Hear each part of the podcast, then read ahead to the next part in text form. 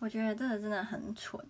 就是那时候，呃，我骗我喜欢的人说我已经两三天没有吃东西，然后我现在在急诊室，超级无敌蠢。我我完全不知道为什么会说出这种话，然后就让他非常的紧张。然后他也蛮蠢的，他就说如果我不吃东西的话，他也不吃东西。结果好像过一两个小时，我就发现他明明就是在吃类似吃到饱的，就是他跟我讲完之后还跑去吃类似吃到饱的东西。